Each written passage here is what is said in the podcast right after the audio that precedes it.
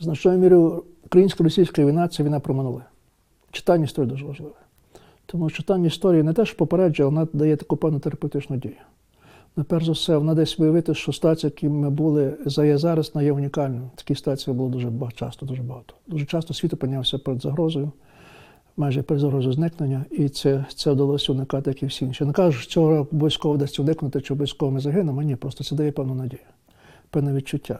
Є загальна порада істориків, які зараз, знаєте, пробують е, перетворити історію в прикладну історію. Так є теоретична фізика і прикладна фізика, зараз це про прикладну історію. Тобто історія, яка е, дозволяє знання історії вживати як інструмент для зрозуміння сучасного і для будування е, можливих сценаріїв майбутнього. На жаль, до цього часу більшість політичних лідерів історію не читали.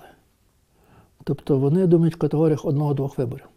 Це 5-10 років максимум їх горизонт бачення. І в цьому сенсі вони радикально різняються від покоління, скажімо, тих, які пережили Другу війну.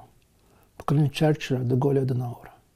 Тому що люди, які кінчали гімназії класичні, а в цих гімназіях обов'язково була грека латина і знаєте, антична. Тобто вони дуже цікаві ще категоріях. Більшість проблем, якщо не всі проблеми, які зараз маємо, не виникли рік чи два, чи навіть п'ять, чи навіть 10 років тому. Вони мають глибоке історичне коріння. Якщо ми хочемо шукати їхній розв'язок, то нам конечно розширити контекст, і в першу контекст е, історичний. Спрощена історія і така, знаєте, шкільна історія не дає тої потрібного, потрібного е, горизонту, зокрема тому, що вона не глобальна. Для мене важлива та історія, яка пробує поєднати українську історію з глобальною історією, яка дозволяє нам побачити власний масштаб, і дуже важливо дати нам почуття гідності.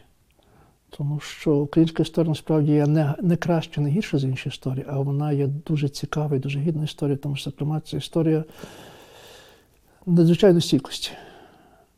Я, може, за винятком євреїв, я не можу назвати такого народу, який стільки переніс і вистояв.